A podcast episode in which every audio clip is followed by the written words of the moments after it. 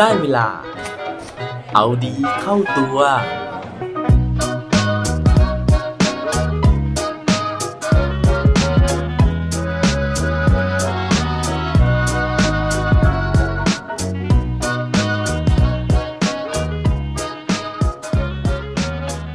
คุณจะทำอะไร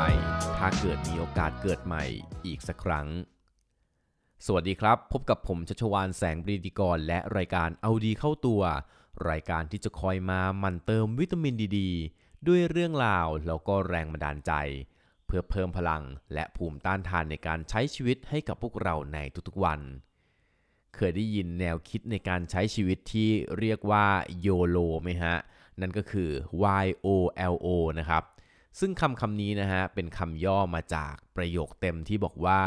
you only live once นะครับ นั่นก็คือการที่คนเราเนี่ยเชื่อว่าคนเราเกิดมาครั้งเดียวตายหนเดียวนะฮะ เพราะฉะนั้นเนี่ยอยากทำอะไรนะครับก็ทำเลย คนเหล่านี้นะฮะก็จะพยายามที่จะแสวงหาโอกาสนะฮะหรือว่าคว้าโอกาสต่างๆเนี่ยที่เข้ามาในชีวิต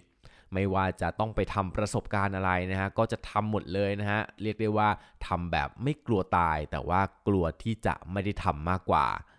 ถ้าเกิดว่าใครเป็นแบบนี้นะฮะ มีเรื่องราวน่าสนุกสนุกนะครับ ก็สามารถที่จะมาแชร์กันได้นะฮะแต่ว่าวันนี้นะครับผมมีเรื่องราวของผู้ชายคนหนึ่งที่เขายึดหลักการนี้เลย ยึดหลักการที่ว่าเกิดหนเดียวตายหนเดียว และจริงๆต้องบอกว่า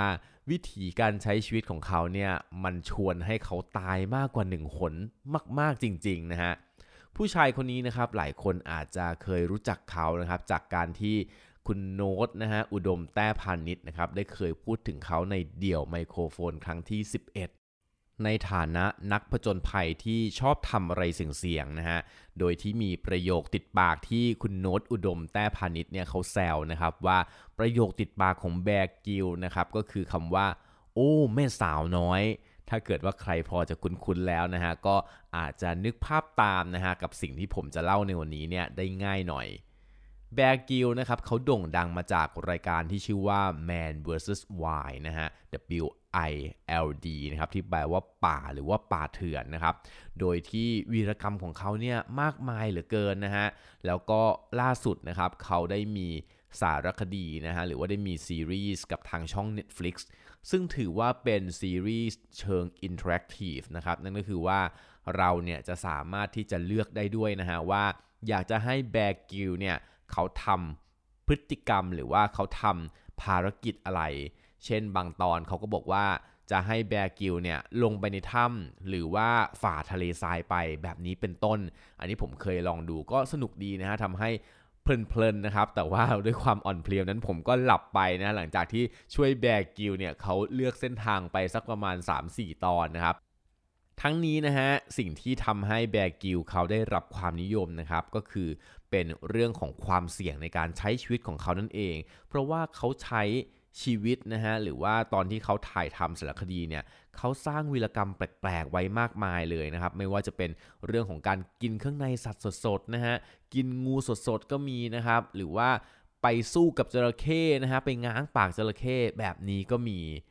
แต่ว่าที่มาที่ไปของการที่เขาใช้ชีวิตเสี่ยงขนาดนี้ มันมีที่มาจากอะไร ถ้าเกิดว่าพร้อมแล้ว ไปฟังพร้อมกันได้เลยครับ เรื่องราวของ Bear Grylls นะฮะต้องย้อนกลับไปนะครับ เมื่อวันที่ 7 มิถุนายนปี 1974 ซึ่งวันนั้นเป็นวันเกิดของผู้ชายคนนี้นะฮะที่ชื่อเต็มๆว่าเอ็ดเวิร์ดไมเคิลกริลส์นะครับ หลายคนฟังแล้วบอกว่าอ้าวแล้วคำว่าแบร์มาจากไหนนะฮะก็ต้องบอกว่าคำว่าแบร์นะฮะจริงๆแล้วไม่ได้อยู่ในชื่อของแบร์กิลส์นะครับแต่ว่าเป็นชื่อเล่นที่พี่สาวของเขาซึ่งปัจจุบันเนี่ยเป็นโค้ชเทนนิสได้ตั้งให้ตั้งแต่เขาเกิดมาแรก ๆ เลย โดยที่แบร์กิลนะครับเกิดในครอบครัวชาวไอร์แลนด์เหนือนะฮะซึ่งตั้งอยู่ในสหราชอาณาจักร แล้วก็มีคุณพ่อกับคุณแม่นะครับ เป็นนักการเมืองฝั่งอนุรักษ์นิยม จริง ๆ คือพ่อของเขาเป็นนักการเมือง ส่วนแม่เนี่ยก็เป็นลูกสาวของนักการเมืองเหมือนกัน ซึ่งฟังแบบนี้นะฮะชีวิตของเขาเนี่ยดูเหมือนจะต้องอยู่ในกรอบ แต่ว่าไม่ได้เป็นแบบนั้นเลย เนื่องจากว่าคุณพ่อของเขาเนี่ย ชอบพาแบร์กิลไปผจญภัยอยู่บ่อยๆเลยนะฮะ โดยกิจกรรมที่คุณพ่อเนี่ยพาเขาไปทำก็มีทั้งเรื่องของการที่พาไปปีนเขา พาไปล่องเรือ พาไปดิ่งพระสุธานอกจากนี้แบร์กิลส์เนี่ยยังมีความสามารถในเรื่องของภาษา คือเขาสามารถพูดได้ทั้งภาษาอังกฤษ สเปน แล้วก็ฝรั่งเศส ส่วนเรื่องของกีฬานะฮะก็ไม่ใช่เล่นๆเลย เพราะว่าเขาเรียนคาราเต้จนได้สายดำอีกด้วย ชีวิตของเขานะฮะเขาบอกว่าต้องเริ่มต้นเอาชีวิตรอดเนี่ยตั้งแต่อายุ 8 ขวบนะครับ แต่ว่าไม่ใช่เพราะความลำบากความยากจนใด ๆ แต่เพราะการที่ได้ไปผจญภัยกับคุณพ่อนี่แหละ มีอยู่ครั้งหนึ่งนะฮะเขาไปปีนเขานะครับกับคุณพ่อแล้วก็เกิดพายุพอดี ซึ่งตอนนั้นทำให้พวกเขาเนี่ยหลงทางแล้วก็กลับลงมาไม่ได้ทำให้มีความอ่อนล้าหมดแรง แล้วก็ต้องผจญกับอากาศที่หนาวเหน็บ จนคิดว่าจะไม่รอดชีวิตแล้ว แต่ว่าสุดท้ายก็สามารถที่จะรอดชีวิตกลับมาได้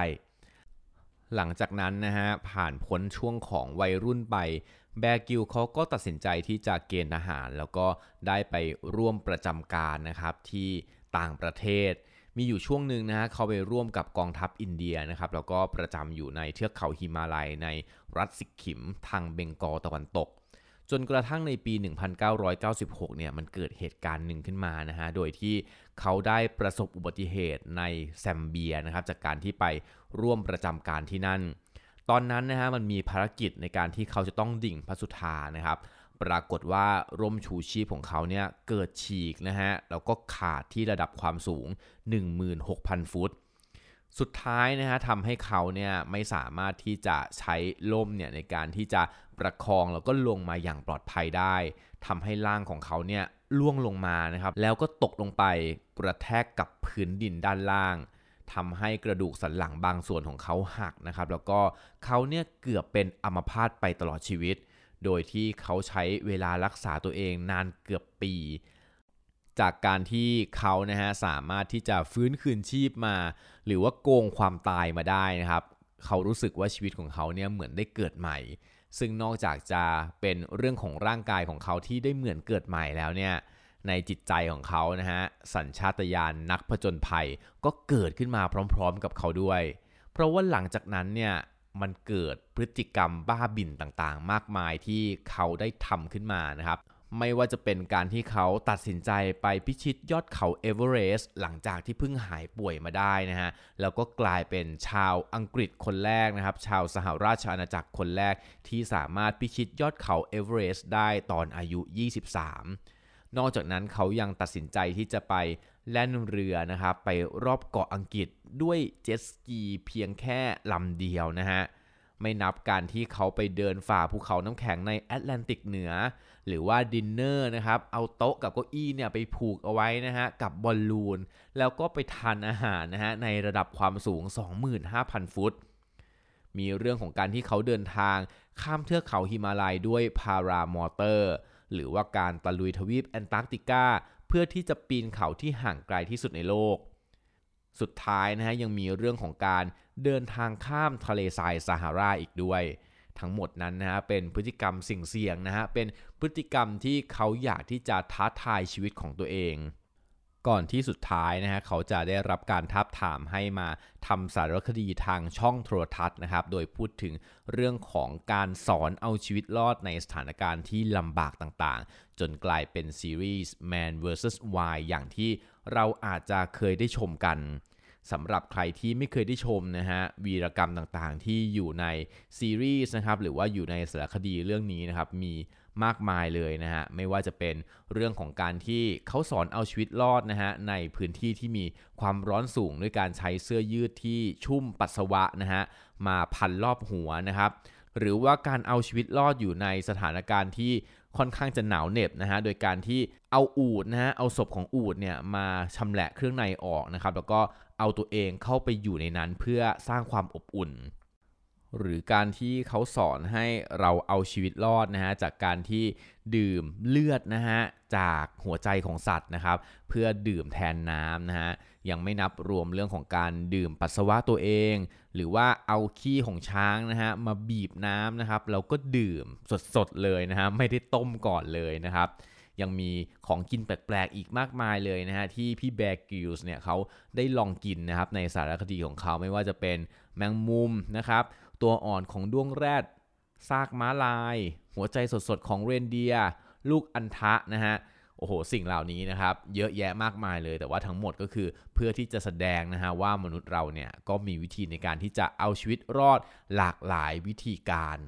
จนตอนนี้นะฮะนอกจากการที่เขาถ่ายทำสารคดีแล้วนะครับ ชีวิตของเขานะฮะเขายังเป็นนักพูดในการสร้างแรงบันดาลใจนะครับเป็นเจ้าของสถิตินะฮะหัวหน้าองค์กรลูกเสือที่อายุน้อยที่สุดนะครับแล้วก็เป็นเจ้าของสถิติคนที่กระดูกหักมากที่สุดในโลกด้วยนะครับ นอกจากนี้เขายังช่วยนะครับพวกองค์กรการกุศลต่างๆ มากมาย เรียกได้ว่าเขาทำทุกอย่างนะฮะทั้งท้าทายชีวิตของตัวเองนะฮะแล้วก็สร้างประโยชน์ให้กับบุคคลรอบข้างอีกด้วย หวังว่าเรื่องราวของแบกกิลในวันนี้นะครับ จะ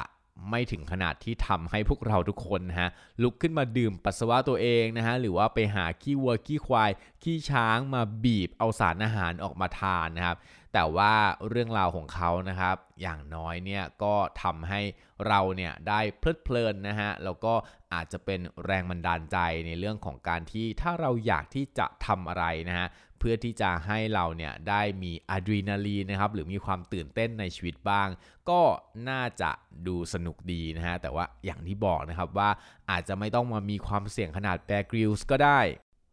แค่ทำเรื่องเสี่ยงๆเล็กๆ น้อยๆนะฮะพอให้เราได้มีแรงกระตุ้นในชีวิต ถ้าเกิดว่าใครนะฮะพอจะมีไอเดียแล้วนะครับว่าเราอยากจะลองออกจาก comfort zone นะฮะไปทำอะไรแผลงๆบ้าง ลอง inbox นะครับมาเล่าสู่กันฟังบ้างนะครับและปิดท้ายวันนี้ด้วย quote ดี quote โดน เขาบอกไว้ว่า Fill your life with adventures not things have stories to tell not stuff to show อย่าลืมที่จะเติมช่องว่างในชีวิตของเรานะฮะด้วยเรื่องราวการผจญภัยต่างๆ แทนที่จะเป็นสิ่งของ เพราะว่าชีวิตของเรานะฮะควรจะมีเรื่องราวที่จะเล่ามากกว่าของที่จะเอามาอวดหรือว่ามาโชว์กันครับ อย่าลืมกลับมาเอาดีเข้าตัวกันได้ทุกวันจันทร์พุธศุกร์พร้อมกด subscribe ในทุกช่องทางที่คุณฟัง รวมถึงกดไลค์กดแชร์ พื่อแบ่งปันเรื่องราวดีๆ ให้กับเพื่อนๆของคุณผ่านทุกช่องทางโซเชียลมีเดีย สุดท้ายนี้ขอให้วันนี้เป็นวันดีๆ ของพวกเราทุกคน สวัสดีครับ